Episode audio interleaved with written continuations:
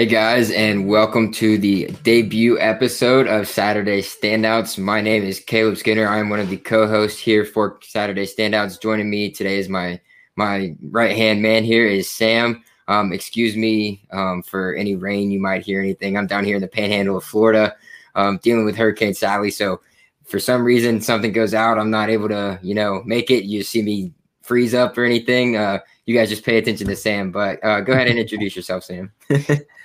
Yeah, so I'm Sam. I've been with Unwrap for a few months now. It's a blessing to be here, man. It's I'm thankful that we finally got this college football podcast rolling, and I'm I'm thankful that we got picked up on the live show uh, sooner than usual. Um, I can't wait to tackle the ACC today. Yeah, it's extremely exciting. So, like Sam, I we both work for or contribute to the Unwrap Sports Network, a great net, network that's based out of LA here. Um, thanks, Alex. Um, but anyways, yeah, like I said, my name's Caleb. Uh, you can follow me at CHS Noah on Twitter. Um, go ahead and head over to Saturday Standouts Twitter as well at Sat Standouts USN, um, all one word. So head over there as well. Check them out. Um, obviously, if you can't tell from behind me, I'm a huge Noah fan. So this week I am extremely excited about since we're going over our ACC predictions. Um, do you want to go ahead and lead us off with our first team tonight, Sam? You bet. So we got Clemson, and looking through Clemson's schedule, they I think they have the potential to go 10 and 0. Um, my most intriguing game is against Miami. Um, and that's going up against arguably this my tight end two in the draft, Brevin Jordan, uh, who's an elite 8.9 yards after catch machine. Um, they also have a stud quarterback in D'Eriq King, guy from uh, um, where was he? Houston. Is it Houston? Yeah. Um, and then they have arguably one of the most biggest busts in our generation. That's in Tate Martell. Um, but Gregory Rousseau obviously is a huge opt out. Um, but they also have Quincy Roche, and I think you can expect a lot of double teams on Quincy Roche. Um, will do, Alex. I definitely will. Um, yeah, I, I, can't wait. Um, NFL draft's my thing. Everyone, hopefully everyone knows that. Um, but obviously, we'll tackle more into Brevin Jordan um, when we get there. Um, but Brevin Jordan, to me, um, this might be a bold prediction, but I think if he was taller, I think he would be close. I think you could have a conversation of him being tight end one in the draft. Um, but no, I think I've got the versatile Pat Freiermuth. But that's a conversation for another day. I have Clemson going 10 and 0. But my most intriguing game is Miami, and I think that has the potential to be an upset um, because of Brevin Jordan on that offense. He's an elite playmaker. He's a yards after catch machine. And I mentioned Gregory Rousseau opting out. Quincy Roche is going to be the star of that defense, and I think you can expect a lot of uh, a lot of double teams now that Rousseau's gone. Um, but I've got Clemson going ten and zero, oh, but definitely watch out for that um, Miami game. Yeah, um, they're schedule, like you're saying, you were talking to me a little bit earlier. We've been talking throughout the day and the beginning of this week as well. Um, that Clemson schedule looks particularly easy, like a sweep almost. So I completely understand why you're going 10 0 here. Um, but my game to watch here is later on in Clemson schedule, and that's versus um, Notre Dame as they head up there to South Bend. Um, it's gonna be cold. It's gonna, I mean, not necessarily cold, cold for.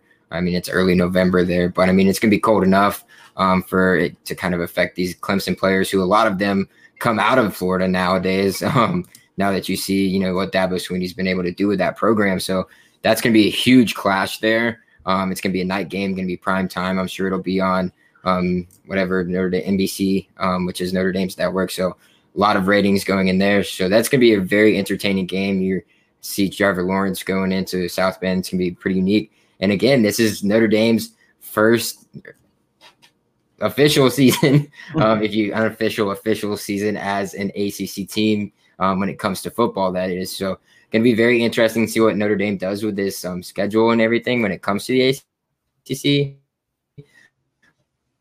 Clemson does. Um, the only other game that really scares me, uh, like you were saying, Sam, is going to be that Miami game uh, here in about three weeks or so. So that's really going to be like the two powerhouses from you know usually opposite sides of the conference and everything. So I mean, we'll see how how that turns out now that everybody's in the same conference. But um, is there anybody in particular for Clemson that you're looking to see like have a nice breakout game or anything when they do have these big showdowns? Yeah, and one guy to watch out for is Xavier Thomas. Um, I'm big. I'm a big fan of some of these edge rushers coming into the draft. Um, Xavier Thomas can be a guy that does take plays off. Obviously, he's stand, he's a guy that if you'll watch him, I think believe I think it was the North Carolina game last year, um, where there were plays he took plays off, meaning he just literally stood up out of his stance and like just didn't give that bull rush effort that we needed out of him. But when he gives 110 percent, he is lethal. And obviously, his stats aren't going to be something that will wow you right off the bat. But I think he very well could be in for a breakout season. Um, but Xavier Thomas is definitely my guy to watch um, for the Clemson Tigers. Yeah, there's so many players you could honestly pick for to you know kind of show out for here for Clemson. Mm-hmm. I mean, all eyes are obviously going to be on you know the backfield there and Trevor Lawrence and um, Travis Etienne.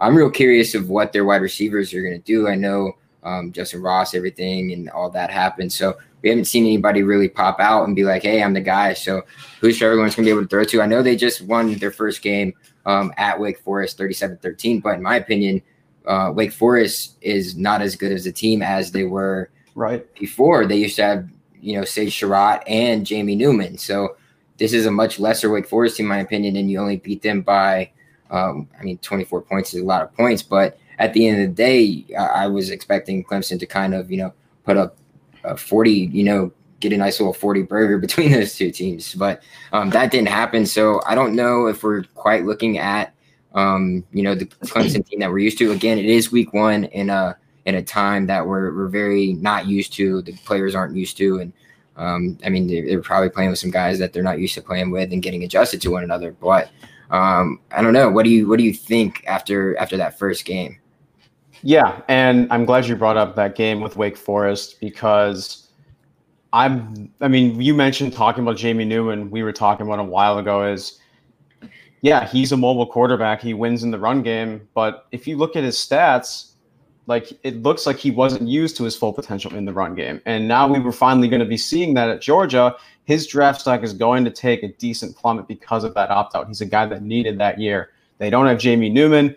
Um, they don't have um, Trey Lance QB one. They don't have Sage Surratt.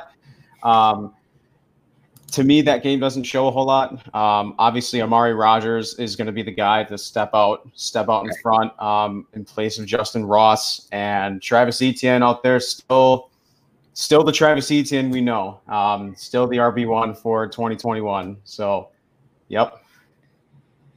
Yeah, um, I mean, you you chose Clemson to go ten and zero here. I'm going to take them to go nine and one. Um, that game that I was talking about earlier, that's going to be you know the matchup of one of the biggest matchups of the season, in my opinion, um, heading there to South Bend to play Notre Dame. I think Notre Dame just comes out with that one with them being at home. So I'm really excited to, you know, see what Clemson does throughout the season. They might get a scare. Um, like I was saying, I don't think it's the same Clemson team that we're used to. So it's gonna be very entertaining to watch. And once it comes down, hopefully they're undefeated when they with both teams clash and they're undefeated at that point. That'll be one hell of a game, I'm in. Yeah, I think Notre Dame is definitely a fair, um, a fair, obviously competition. Um, there was one name I was reading up on earlier today. Um, he's a versatile guy, versatile linebacker for Notre Dame. I don't want to butcher his name. It's like Jer- Jeremiah. it's like a three-part name. Um, it's a guy that I really want to dive deeper into. Um, he's kind of been popping out um, here and there throughout the week for this game specifically, and I, I agree with you there. Um, there isn't a ton of guys on their defense that obviously popped out like last year. Um, but yeah, I don't I don't think this is potentially the same Clemson team. Um, but I still think they're a top five, the top seven Clemson team. Um, but yeah, yeah, definitely, and I agree. So this is kind of uh, all this Notre Dame talk is just going to lead us right into the Fighting Irish segment here. So um, we got we got to see the Fighting Irish play a little bit here again, a game at home versus Duke. They only won that first game by 14 points. Um, so what has kind of you know been stuck in your mind about this Notre Dame team, or or what are you looking forward to from them this upcoming season? I'm looking more at their defense. Um, obviously, I mean Ian Book I like him, um, but a lot of times he's kind of inconsistent. He makes those careless mistakes when he's under deep pressure. Um, he's a guy that you definitely need to see more. I was kind of surprised that he entered the draft because um, what is he? I think he's 23 now. Um, Yeah. But they don't have a big, but they lost two of their big bodied guys. They lost Cole Kmet and they lost Chase Claypool. So they obviously need someone to step up. But I'm looking more onto their defense and specifically that guy that I just named. I don't want to try to butcher his name again, but um, I'm gonna I'm gonna my eye is gonna be on him throughout the season. Um, hopefully to dive deeper into him and study him a little bit more. Um, but yeah, I'm look I'm looking forward to watching their defense, you know, progress. And they actually just uh, recruited. I don't remember his name again. It was like Caleb Golsey or something like that. Right. And the link was like um, this is the guy that they need. And Notre Dame's always been a team that obviously sneaks into the top 10 all the time and nobody takes them seriously because they're not in the conference. Mm-hmm. Uh, but yeah, I mean, the defense is definitely going to be something for me to watch specifically um, as Notre Dame progresses through their season.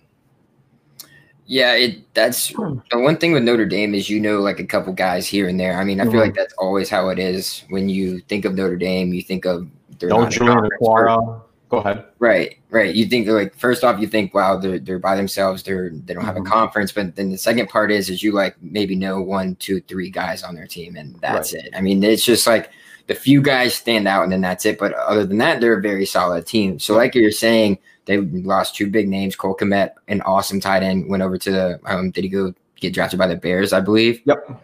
Yep, got drafted by the Bears, and, and then, then uh, Chase, Chase, Claypool to the Steelers. Chase, Chase Claypool, as we can see, he played extremely very well. Chase Claypool did this past Sunday. So I mean, those are huge losses, and they're big-bodied guys. So like, who is going to step up to replace those guys, and who's going to be able to create weapons for Ian Book? So I'm a little bit higher on Ian Book than you might be. I just think he's a very solid guy. He's been there a good good amount of time, everything like that. But I mean you're at home and you just played a Duke team that, in my opinion, is okay, but they're they shouldn't be Notre Dame level, and you only beat them by two scores at home. Again, I think the same things come into play as did with Clemson. All new, all of this whole scenery of college football is new for these guys, so they're not going to be blown away. I mean, it's still a conference game, so I mean, it's not like Oklahoma who played. I don't know who they played, Missouri State this past weekend when it was on pay per view, whatever.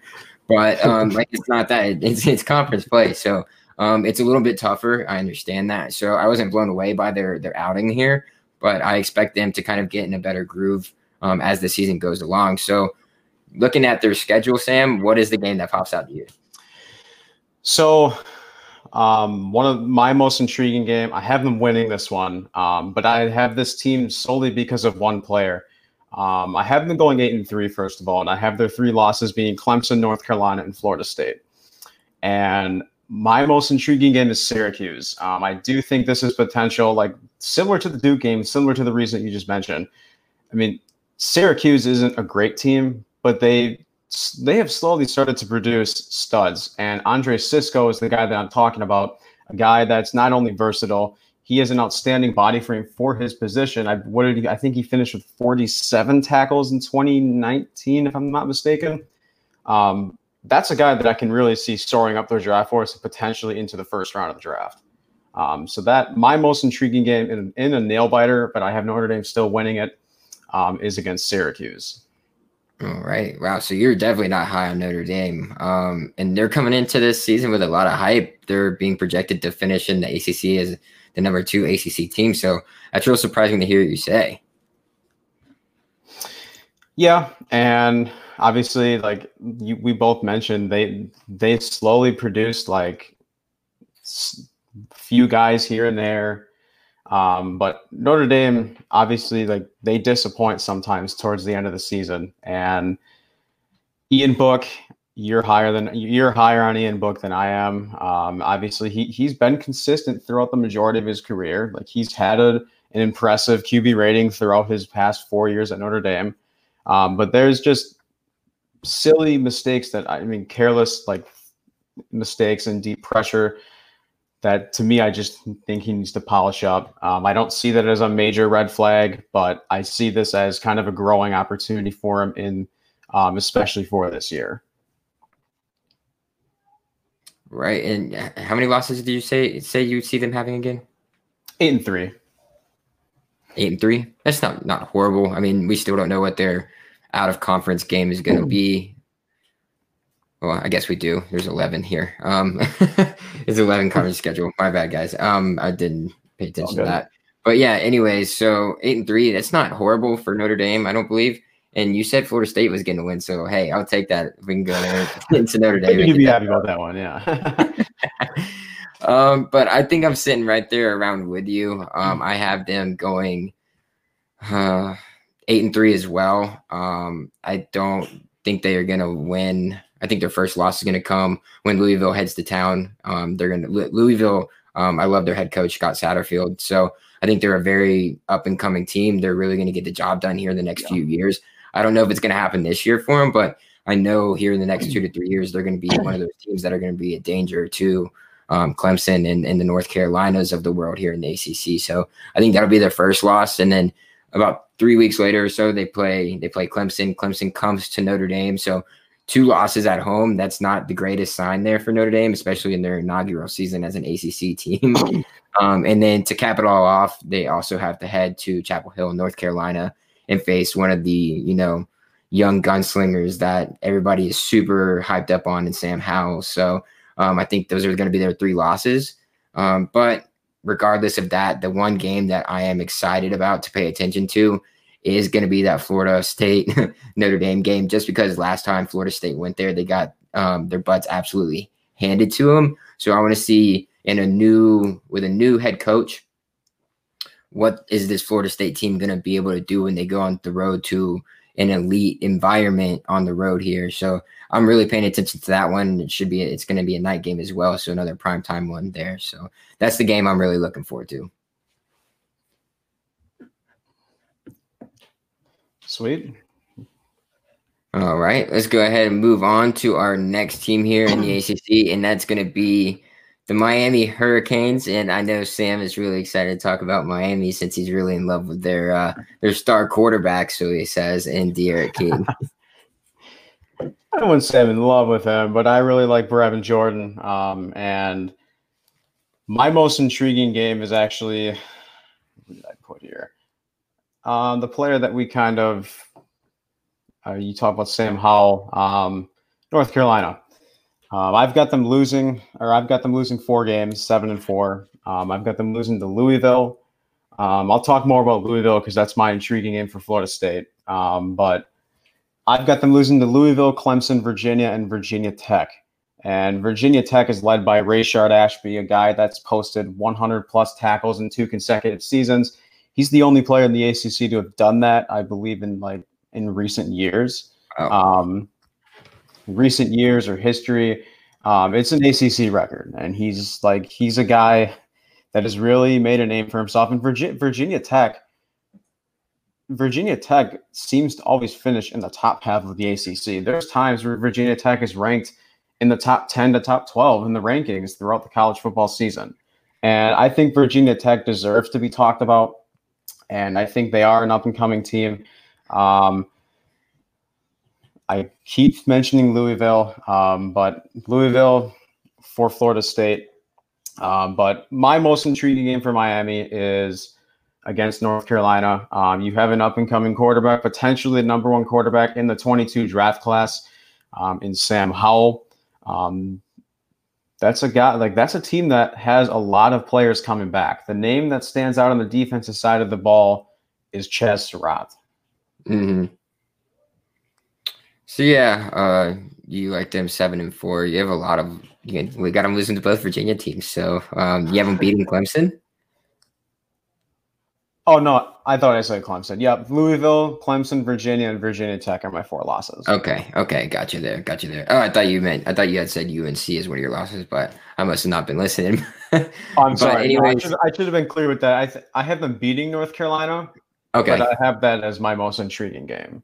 Okay, I got you. Yeah, that'll be definitely a fun one to watch. Um, so I don't know if you were able to catch. I know that's the my, when Miami played UAB. Um, Thursday night this past week. I know, you know, Thursday night football was just kicking off and everything like that. And there's like four different sports on at the same time. So uh, it was pretty at three different screens going at once. But um, I was able to catch a little bit of that. And I know I uh, I sent out a tweet and I was like, Brevin Jordan's the real deal or, or something like that. And uh, I saw that you had liked it and everything because I knew you were super high on Brevin Jordan. And he like he was the go-to guy. I know D'Eriq King didn't necessarily impress a whole lot of people in that game. Um, he, threw overthrew his receivers a few times and things of that nature, and it was very like weird to see because at Houston he didn't necessarily do that. So um, he was able to use his legs a lot. That's what I liked about D'Eriq King, and I think that's why um, bringing in Rhett Lashlee, why why Manny Diaz brought in Rhett Lashlee to be the offensive coordinator.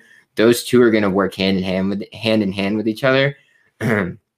Excuse me, and I think it's going to work extremely well. I think Rhett Lashlee is going to get his guy D'Eriq King in in space, get him on the run, get him able to you know get in some open space to throw the ball, not necessarily sit behind the offensive line and you know just sit back and be a pocket passer all day. So Miami offense, although it was a little shaky, um, in that UAB game. It, it, was it was very promising in my opinion, which is hard to say um, as as a rival fan. But um, he looked good. Uh, the only thing, the only problems I saw with D'Eriq King was you know his his throwing. He just felt like he, anytime he tried to go deep to a wide receiver or anything, it was just way over their heads and not, they weren't able to catch it. So something he's got to work on. I'm sure he will. I mean, his first time, his first game playing in a Miami uniform, I'm sure the jitters were were there a little bit. So um, real question mark there when it comes to Miami backfield is you know that wide receiver room or uh, as well as their running back room. They've got a bunch of freshmen there. Um, I know we saw a little bit um, from all of them, so it, it, they looked okay. Um, not something to be super scared of, but that Miami offense is going to run under Rhett Lashlee. I don't have a, a reason to believe it won't. But um, I'm like you, Sam. I don't necessarily trust Miami all that much. I feel like they're always back. Um, you know, my the, the back as always. So um, I see them having about, let me go ahead and do my math here. Yeah, I have them at, at seven and four as well. Um, so the losses I have for them are Louisville, Clemson, Virginia Tech, and North Carolina. Um, so kind of similar picks there, um, especially those first three. So I just don't trust Miami. I mean, UAB is not, they just got walloped the week before that against or not walloped, but they barely beat like a FCS team or something crazy. And it was like, well, like how is that going to happen? And they came out here and struck first against Miami. Like Miami let them score first, so um, they lost Rousseau, um, so he's not there coming off the end. I know they have Roche still from the guy from Temple transfer, um, but other than that, their defense didn't look all that spectacular against the UAB offense. That you know, I mean, it's UAB and you're playing in in the ACC, so. Nothing spectacular. I think heading to Louisville is going to be a tough game for them. They're going to they'll start season one and one. Then after that, Florida State comes to town, and you you always know how that game's going to go. It's going to be you know a dog battle all the way to the end. Usually, I mean, last year Florida State just got walloped at home, so who knows? Um, Miami's got a pretty good fan base. I, I, know they love their Canes down there. So I think expect that one to be a decent game. Um, not necessarily a blowout, not necessarily a close one, but a decent game but they but Florida State goes in there and still loses. And then they head on the road to face Clemson. That's not an easy thing to do. So I, am going to give you an L there. And then Pitt, um, not worried about them. Their offense is very shaky. I don't trust any of their quarterback. I don't even know who their quarterback is. um, Virginia, come back home for Virginia. They've got a pretty nice schedule set up here. I mean, it's it's home away, home away, home. Like it's very, you know, nothing really sticks sticks out to you as being like, oh dang, like Miami got the raw end of the stick here. But um, heading to Blacksburg as well is a tough environment to play in on the road there, and then ending the year um, facing Sam Howell and um, the North Carolina Tar Heels is going to be a tough test as well. So I'm excited for for that one, um, that UNC Miami game, just because you know it's it's D'Eriq King, you know, an established quarterback in in the national or national football national football league the NCAA. So um, we've seen what he can do at Houston. He's put up great numbers. He's got you know, records and everything. And then you've got the up and coming guy in Sam Howell who just set the world on fire last year, even though they went six and six in North Carolina. So that's an intriguing matchup. But the one I'm really paying attention to, obviously, is that Florida, Florida or that Florida State Miami game. Yeah, and they're big. A lot of Florida or Miami's defense last year relied um, on their edge rushers. That was a big part of their turnover chain. They lost Jonathan Garvin, um, who was drafted by my Green Bay Packers in the seventh round. Um, Gregory Rousseau obviously opted out. Um, so all eyes are obviously going to turn on Quincy Roche. And then Rhett Lashlee, like you mentioned, a guy that came from SMU, um, produced a James Proche, who is now looking to be the uh, return man for um, the Baltimore Ravens, SMU receiver. SMU, I believe, if I'm not mistaken, they were a top 10 offense last year mm-hmm. under Rhett Lashlee. Yeah. And my if he goes into Miami, a team that really knows how to utilize their tight ends, hence the reason why I'm saying, like even you tweeted out the other day, like Brevin Jordan is the real deal. And like I, I'm really excited to see what Rhett Lashlee can do with this offense. And he has pieces to work with. D'Eriq King, I'm not saying I'm high on him, but he is a promising quarterback. Oh, extremely. Um, I, he's a little small statured in my opinion. Just, I mean, to be your prototypical guy, you know, whatever. But he's he's proven he's not your prototypical guy. He's one of those, you know, um, geez, Russell Wilson. I mean, I mean, look at Kyler Murray and what he's doing right now. I mean, he's one of those guys, and like for him to be able to do it in Miami is where he's really going to need to, you know, prove it a little bit because Houston obviously isn't Miami. So, I mean, him being able to come here and have a healthy, long season, and as long as it's very productive and you win I mean, seven games should be enough for him to, you know, have a little bit of hype coming out um, and headed to the NFL draft. So, I mean, it's good for him. Gregory Rousseau is getting ready for the draft, like we're saying. Most likely going to be a top 10 draft pick just because he's a freak and quick twitch. So, um, real good Miami team. Uh, I'm, I'm not necessarily super high on them or anything like that. But I'll go back to the Florida State Miami game. Um, that's why I love to watch it. It's going to be, um, you know, these head coaches, man. This is going to be a new head coach for Florida State, and then this is what Manny Diaz's second year. So uh, Manny Diaz went down or went up to Tallahassee last year and absolutely whooped Florida State. So this game means a lot when it comes to keeping your job. um, so Manny Diaz definitely needs needs to win that one. I think it's gonna be a dogfight. Um, I don't think I don't think Miami's line is what we thought it was. They didn't look they looked okay against UAB, but it's not what we thought it was with Rousseau leaving. Um, so I'm I'm really going to be looking at those trenches when it comes to that game because we all know how Florida State's offensive line has looked in the past like three years. Um, very awful, below 120 average in the nation each and every year. So um, it, it kind of seems like they might have gotten it a little better this year, but um, that's where it's going to be really fun to watch. And then obviously, you know, you got your playmakers.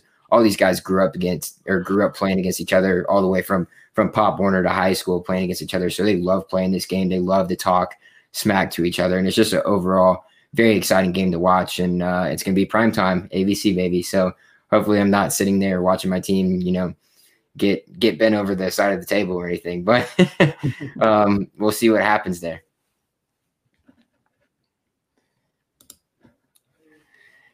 Leading in to our next next team, obviously, uh, my Florida State Seminoles. So Sam, you wanna you wanna start us off, and I'll I'll wrap her up. Sure. Um, so I mentioned earlier, uh, my most intriguing game is going to be Louisville. Um, I think this is going to be an offensive battle. Um, like you mentioned, I, I, fully agree with you. I love Malik Cunningham um, in Louisville. Um, I think they're building really something special up there. Um, I think that's I think that's a team in the ACC that's going to be talked about in the next three four years or so, hopefully sooner. a guy they're going to rely on, Dez Fitzpatrick, who obviously his stats aren't going to show out at you, um, um, but I think he could really make a name for himself this season. Um, and you go over to Florida State. I have them going six and five. I have them losing. Obviously, they lost to Georgia Tech. Uh, I've got them losing to Miami, Louisville, and as well as North Carolina and Clemson. And Louisville had, I mean, what did I put? Dez Fitzpatrick. Dez Fitzpatrick. One, his stats don't jump out at you. He's gonna be a guy that could potentially break out for that Louisville offense. Louisville had the fourth best offense in the ACC last year. They averaged 447 yards per game.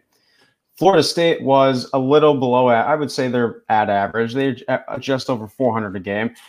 And you don't have to take it easy on me, Sam. You can give me give me all the, the raw stats. I'm, I can take it.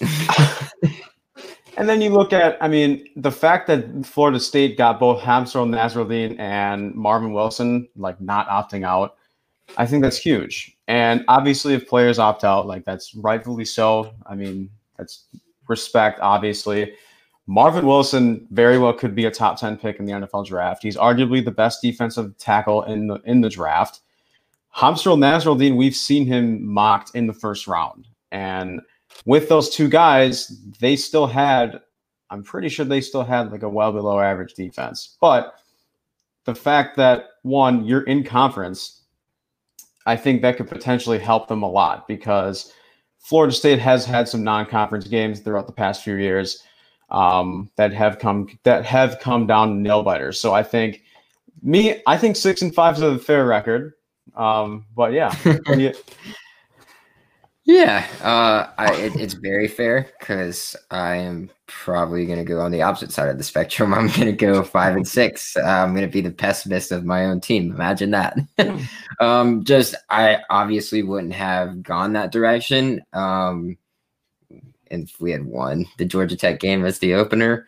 Um, the real sad part about that is that we let Georgia Tech have our quarterback. We we let Jeff Sims um, go off of our recruiting trail as soon as we got a new head coach. So, um, and then he went to Georgia Tech, and then he comes into Doak Campbell Stadium and you know beats us. So I mean, that's just how it works, I guess. New head coach, new first year, um, new things, still trying to get the buy-in from the team and everything like that. So, um, obviously, Georgia Tech being a loss, I think Miami's going to be a loss. I think Notre Dame is going to be a loss. I think UNC is going to be a loss. I think Louisville is going to be a loss, and I think Clemson is going to be a loss. So that's that is going to be real rough um, for me to watch throughout the season. Hopefully, I'm going to be pleasantly surprised in some of these games, um, but I just don't know. A new head coach. Um, I don't know if all these guys are bought in. A real big thing that I have noticed is like for all these teams is these guys need reps. Like they have, it's very noticeable that these guys are not getting the reps that they they truthfully need to be able to play at a high level of college football. In my opinion, I mean, just guys just look slow. They don't look like they're in the right places, especially young guys. And then the the older players, you know, the upperclassmen aren't doing the reps the right way. So when the reps aren't being shown the proper way, then the young guys are learning, you know, not the proper way to do it. So that's something I've really noticed.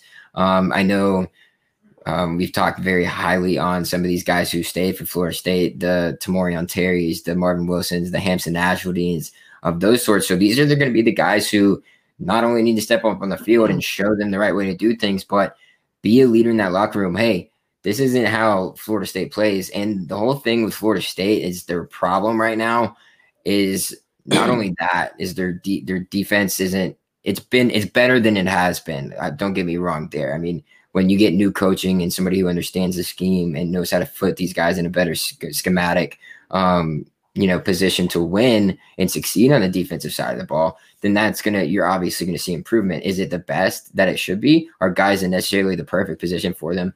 No. So the real problem when it comes down to Florida State is their quarterback play. Yeah, and we've we've had multiple conversations about their quarterback situation. Um, Alex Hornibrook getting thrown in and throwing four touchdowns. I don't believe I don't remember the team they were playing, um, but yeah, I know you're a guy that's really high on Tamorrion Terry, and I mean, like even putting like the bias away, like I think that's completely fair. I think Tamorrion Terry is. I mean, I know mock drafts don't matter, but I always like looking at mock drafts to get to know players. Tamorrion Terry has been mocked in first round drafts, like late in the first round. And like from the tape he has, like the previous, like from the tape he has now, um, I guess if you disregard the first game, um, he is an early round prospect. I see him right now a second round prospect, a second early mid second round. I think he could work his way up to potentially the late first round. We are going to see a number of wide receivers go down in the first round, and there might be a surprising, there might be some surprising names in that first round. And I think Tamorrion Terry has a really, really good shot of showing everyone that. Yeah, like Perry's saying, um, I think Tamorrion Terry is an absolute beast as yeah. well. Um, one thing that the knock has always been that Sam and I have talked to or have talked about in the past is um, – not necessarily. I mean, some of his route running, but not solely. But it's it's the lack of you know focusing in when you need to catch the ball. Sometimes it's right there. You have it wide open. We saw it this past Saturday. You had the ball and it just gets dropped. So that's the real big knock when it comes to tomorrow. Things with him as well. And I'm always going to keep coming back to this because it's happened over and over again. And just keep getting, you know, it just keeps coming up, and that's the quarterback play. I just don't understand how James Blackman keeps getting named the starter of of this offense, no matter who's the head coach or no matter who's the offensive coordinator. I mean, offensive coordinator, excuse me. So when Willie Taggart first took over, we had the guy with who's the head coach up at UMass right now. Uh, I forget his name. No, no, um, no. Oh, UMass, um, UMass. yeah. Um, I don't, I don't know. Dude with the slick hair uses, you know, whatever. Yeah, yeah. stuff is um, him, and he hasn't won a game there. So whatever. So even when he was there, Blackman was a quarterback. Okay, he's gone. Next year, Kendal Briles comes in. Guess who's the quarterback? James Blackman. Okay, we're running two different offenses here, even though it's supposed to be lethal simplicity and you know RPO stuff, whatever. Cool. It's still totally two different, you know, mixtures and types of how you're going to run things, different terminology, all that. Still can't figure it out. Okay, so now we come full circle here to your senior year. Not to mention you you took over your freshman year after Deondre Francois got hurt in the Alabama game. So like you've had that whole year to deal with anyway. So you had Jimbo Fisher then, who is more you know pro um, style type offense. So you were under center then a little bit, sometimes back in shotgun. All right, so understandable. You can work with multiple offenses here. Now, Mike Norvell takes over, and you go like twenty of forty three with two fumbles and a pick and one touchdown. Your QBR is at 21. Like you're not doing, you might show flashes, you might be making the right reads, but you're not successfully putting your team or your teammates in a position to be able to make those plays. You might be hitting them, right? But are you getting it to, to them soon enough? Are you getting them to to the right one? Like it could be your first read. And he just seems to be making decisions way before he even goes through any of those reads. And that's what's starting to aggravate me is that your team will only go as far as your quarterback takes you. That's the thing too, is it doesn't help at all when they're going in close to week one, not even knowing who their starter is. And you sit there and like all the reasons you just mentioned, James Blackman. And this is an honest question because from what you're saying, you don't seem too high on James Blackman. And me personally, I've watched Alex Hornibrook play. I have never been a fan of him. I think people thought he was better than he actually was. What are your honest thoughts on Alex Hornibrook? Um, so he's gone now and everything. So I mean, he, he is what he is. But when he took over last year, when he came in for mm-hmm. James, and it was the fan base was very, you know, excited to see him because I mean it mm-hmm. was a different different face than James Blackman that we're used to seeing. And I think it was the Louisville game he threw, like you were saying, for four touchdowns, and everybody was super high on him. So I understand the aspect of wanting somebody different, but we don't want to force it. And I think that's kind of where we're stuck right now. And I think that's what we did last year with Alex Hornibrook, is we were like, okay, like James Blackman obviously can't get the job done. So here, you try. And then like the next game, uh yeah this isn't working out so we're just gonna play them both all game long and like that didn't work so um it's it's i think that's kind of where we're at right now we just gotta you know kind of push through this season i guess i mean obviously we got Chubba Purdy um Brock Purdy's little brother who came in as freshman but he's had he broke his collarbone early in early in practice and he was been out for six weeks he had a small infection as well so i mean you can't expect him to come in immediately and and you know take over for as a f- true freshman on on a team that's very you know fragile. I mean, they don't trust any any not only the coaching staff but each other, in my opinion. So um, it's just a real questionable football team when it comes to this Florida State team, and that's kind of why I've got them going below 500 for the second time in three years. Yeah, and I think that's fair. I think I. Out of all five of these teams, we've kind of had very similar rec- records for very a lot of very similar games and similar reasons. And I mean, you know Florida State better than I do, is they need that reliable reliable quarterback. James Blackman is good. We've seen sparks flashes of him, but he's he's inconsistent. And they, they, they can't rely on a two quarterback scheme. Like you mentioned, they rushed. It seemed like they rushed some of those guys in. I mean, Hornibrook went in and and his only game that everyone, only game that I know personally, maybe you know more, is when he came in and threw those four touchdowns. Um, mm. they, they, need that reliable quarterback that they can help that offense and make Tamorrion Terry um, and other lethal weapons produce. I, I, mean, James could definitely be that guy, but he's got to get it right. I mean, he, that's on him. I mean, as a quarterback, you got to accept the responsibility for not getting a job done. I mean, you can drops, obviously, drops can be blamed on the wide receiver, but other than that, not much unless he doesn't run the right route. I mean, there's two things that a wide receiver can do wrong, and that's those two things. So at the end of the day, James has got to get it right up here with himself first off. Like, hey, I might not be able to make every single throw, and I don't have to be perfect, but I need to be manageable to where I can put my team in a position to succeed and win games. And he hasn't been able to do that. I mean, we saw him melt down in, against Arizona State in the bowl game last year. So um, just something that that's yeah is really plaguing this Florida State team. And speaking of ex Florida State quarterbacks or quarterback commits, we will head over to North Carolina and talk about our boy Sam Howell. you gave me the pleasure of starting off with these teams. I will let you uh, start off with North North Carolina for this one. All right. Uh, first off, I want to say I love what Mack Brown is doing over in Chapel Hill, dude. I love it, and I love their uniforms. I love their colors. I love the whole culture and everything that he's got going on, dude. Mack Brown is back, and if you disagreed, then that's on you. Uh, he's got a stud quarterback, like you're saying, Sam Howell he I mean, you don't know anybody else besides him, but like the team is good. I mean, they just walloped Syracuse at home 31 to 6. I mean, your defense is obviously good if you only allow I don't even know if they let them score and they missed an extra point or if there's just two field goals, but I mean, either way, that's a pretty stout defense. Um, I'm sure Sammy Boy put up good numbers, so real, you know, you know, underdog here in my opinion for the Heisman. I not sure. I got to take a little bit closer look at their schedule um, before I decide on you know what their record's going to be. But um, the real big game that's going to stand out to me is going to be, um, I think it's going to be either that Florida State game where they head to Florida State or where they head to Miami at the end of the season. Um, either one of those. The intrigue, obviously, with the Florida State game being that Sam Howell used to be a Florida State commit when uh, Walt, there it is, Walt Bell was the offensive coordinator under Willie Taggart. Um, so there's the guy over at UMass for anybody who's wondering.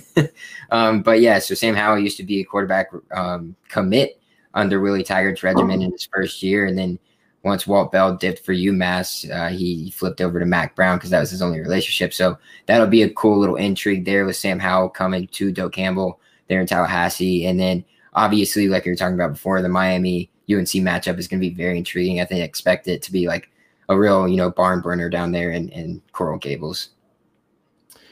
Yeah, and I didn't want to give Miami as my intriguing game. Um, I mentioned this team before.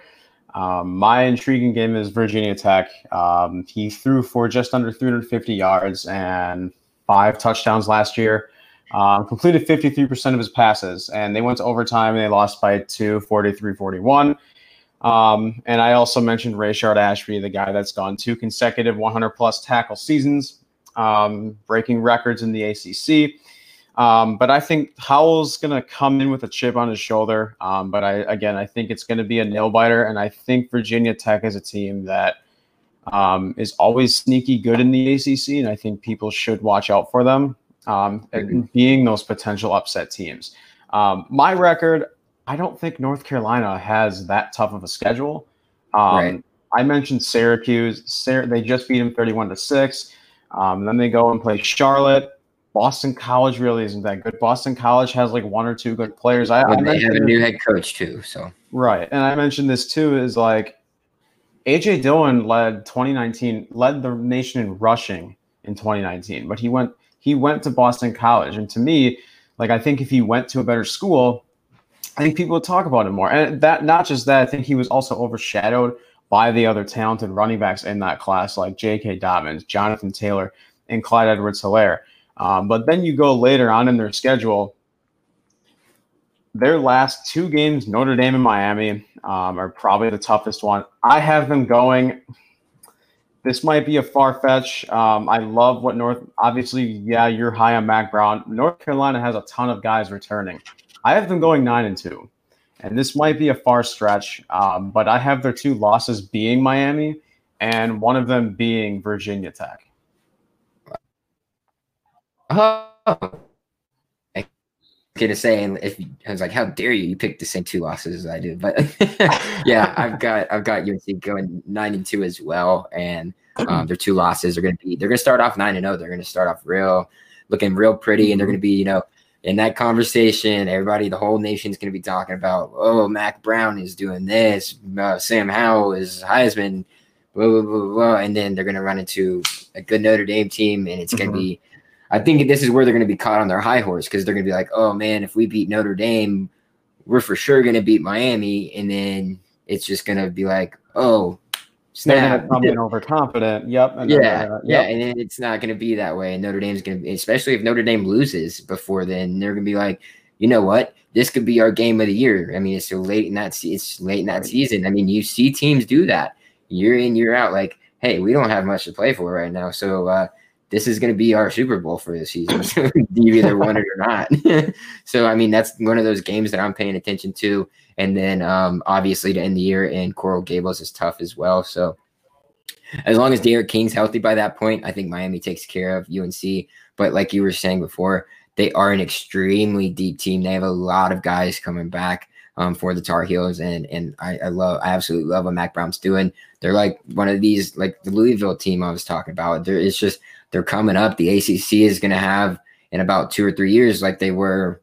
When was it? Like 2014 or 2015, when the ACC was one of the top conferences. I think they're going to have another run like that here very shortly, and I'm I'm excited for it and very much looking forward to it. But um, yeah, that UNC Florida State game is really what I'm excited for. So I know I'm a homer, made two homer picks. Uh, yeah, hate me all you guys want. Yeah, I mean, I, I agree with you there. Like, yeah, the ACC is the third best conference in college football, but we've we've mentioned these teams: Virginia Tech, North Carolina, Miami, Louisville. They're building these programs like really well for like years to come, and like two, three years from now, there could be another team that we talk about that's not that other than Clemson. Yeah, I mean, it could be anybody. I mean, who knows? Like, Mike Norvell figures it out at Florida State. He gets his guys in there and they start winning eight games a year. Virginia Tech, like you were talking about, mm-hmm. dude. Virginia Tech always a very solid team. Like I wouldn't pass, get it past them to upset anybody this season. They're, I mean, they won't have Caleb Farley, but I mean that doesn't matter to me. Virginia Tech is a very solid team. We might not know a whole lot of their players or anything, but Virginia Tech is always a solid ACC team. They're always either going to win that coastal or or they're like right around the top. So I mean, there's so many teams that could come out of the ACC. It just the whole thing right now is you trying to catch Clemson, and that's where all these ACC teams are trying to do. They're yep. trying to combat Clemson, and I mean, it's kind of not to compare it to the NBA, but it's kind of like what the teams do to you know combat LeBron James. Like they design teams around you know LeBron James's teams because that's who you have to go through. So I mean, that's ultimately what a lot of these teams are trying to do right now trying to attack Clemson's weaknesses and try to get there. I mean, I'm not saying that's solely what they're doing, but obviously in these head coaches, in the back of these head coaches' minds, they're thinking, hey, like Dabo's got this thing running over here. And I mean, he's got Venables as his defensive coordinator, who obviously won't leave for any head coaching job ever. So he's just going to continue to make bank as a defensive coordinator. So, I mean, they've got a solid setup and it's, and it's hard to catch. Yeah. And, you mentioned LeBron James, like that situation and recruiting guys and to, you know, beat Clemson's weaknesses. One example I want to bring up is I mean, this is going into the NFL, but one of the big reasons I was reading why Seattle went out and signed Jamal Adams is to stop George Kittle, to stop the best tight end in the NFL and the, the, the top weapon on their offense. And like this is obviously a conversation we could have another time because I don't think Seattle was in a position to trade for um for Jamal Adams, and they traded for Jadeveon Clowney um, a few years ago or last year. I'm sorry, um, and they didn't lock him down. And if they don't do that with Jamal Adams, especially like it's not like Bradley McDougald was a bad safety at all. He wasn't. And like, yeah, he wasn't great. He's no Jamal Adams, but he still produced. but this is another conversation. Um, back to the ACC, but yeah, obviously the ACC's Clemson's to lose for um, quite some time now. But I'm really excited to see all these teams that we've kind of talked about um, really come up in the next few years. Yeah, and before we kind of start to wind her down and everything, Sam, I, I know you're you're our dynasty guru. You're our our you know our our draft expert and everything over with the Unwrap Sports Network, and I'm so proud that you are because I mean you've taught me so much, and you've got me to look at you know guys differently, and it, it doesn't. I'm not necessarily just you know thinking one thing when I'm looking at him. Instead, I'm thinking like, oh, what are these intangibles? Like, what is he doing when it comes to like something so small? So I just want to know. I mean, you, I know we've mentioned tons of players as we've gone through this tonight, but are there any guys outside of those or anybody else you wanna you wanna say again or mention again um, that you're really looking forward to when it comes to ACC football? Uh, there's one name, and I I, told I told you about this guy the other day. Um, but I mean, rightfully so. He plays for Virginia. Um, that's Charles Snowden. Um, a lot. I love Charles Snowden. Um, a big thing with him is he has an elite body frame. Like he is unbelievable. And like, don't even like watch his highlight reel. If you watch him in games, I don't even know what game that I can think of that stands out. Maybe North Carolina um, or Duke. Um, he's a machine. And obviously, there's one knock that everyone gives on him that um, he is a little bit on the leaner side. Um, so he will need to put on some of that weight, and he definitely has time. And there's another guy on Duke uh, by the name of Chris Rumph. Um, another guy, like very similar situation to Charles Snowden. Um, he had like he's has those weight issues, got to put on. Um, like if you if you watch him play, you'll know what I mean. Like he's a for an edge rusher, a little bit lean. Um, but I cannot wait to talk NFL draft when we get there. Um, but yeah, my two guys to watch are Charles Snowden from Virginia and Chris Rumph, uh, more specifically um, out of Duke.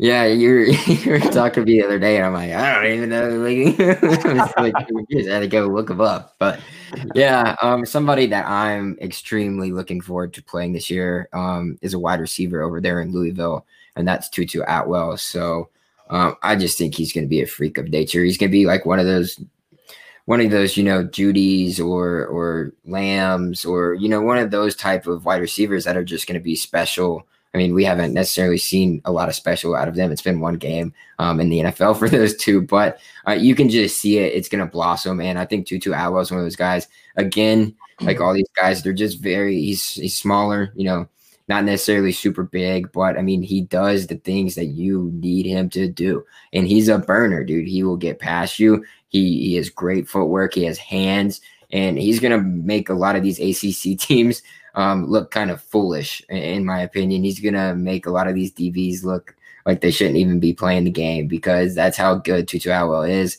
Um, I think he might be. I'm trying to think of other wide receivers because I know there's other wide receivers out there that are really good, but I like Tutu Atwell, and I think he might be, you know, one of the. I will say on here that I think he'll be the number one wide receiver being taken, but I'm gonna have to go back at some point and look and be like, oh no, missed somebody. But uh, I like Tutu Atwell very much, and I think he's to be um, a hell of a wide receiver when he makes it to the NFL. Yeah, Louisville's a team that I, I mean, nobody's really talked about them since they've had, like, talked about them a lot since they've had Lamar, probably. And Louisville is definitely a team I wouldn't mind seeing good again. Yeah, definitely, man. Um, I want to thank you, Sam. This is going to go ahead and wind it up for us. So I want to thank Sam for being my co-host and being an awesome co-host as always. Um, I want to thank the Unwrapped Sports Network for bringing us two together and allowing us to have this podcast and now a live show as well here on Wednesday nights. We'll be with you guys live every single Wednesday at 8 p.m. Eastern time, and that's 7 p.m. Central time for you, Sam. So um, and then for anybody out there on the West Coast, that'll be about five o'clock. So right when you're getting off work. Um, so um, something else I want to plug in here real quick, guys, is going to be a couple of our sponsorships that we got going on. And you can see it down there at the bottom of the ticker. We have um, RX Hemp, which is a all natural CBD cream that is used for pain and pain and joint um, joint pain as well. So um, I run every day. I actually am on my feet every day at work. So I use it constantly on my back. It's just a nice little heating and cooling um, pain relief that works extremely well and it goes away. Um, one other thing, if you're gambling gambling man like myself, I don't know if Sam likes to dabble in any No, I'm, I'm afraid to lose money, man. um, you gotta stuff those pockets while you're while you're ahead. Yeah. Um, but if you get, but if you guys head over to mybookie.ag, it's a little account we got set up with them, a little sponsorship and partnership we got with them going on. If you sign up under code USN100, use that promo code. Your first deposit, they will match it 100%. So um, I think it's got to be a minimal deposit of fifty dollars. So if you deposit fifty dollars, they're going to give you fifty dollars in free play. So I think it's up to a thousand dollars you can do. So if you got a thousand dollars to throw around, throw a thousand dollars in your deposit box, put it in there. You'll have two thousand dollars waiting on you as you keep spending. So awesome stuff we got going. I think we're bringing on some more partnerships as well. Excited to tell you guys about that. Um, but again, guys, looking forward to next week, which we will be doing the Big Twelve. Big Twelve. Right Big Twelve. Right? Yep. So I know uh, we got a little high powered offenses out there, but is that I don't know if that's what we'll be talking about. We'll see. We'll see. We don't want to give any spoilers. Definitely. Thank you again, Sam, for coming on. And this has been another episode of Saturday Standouts.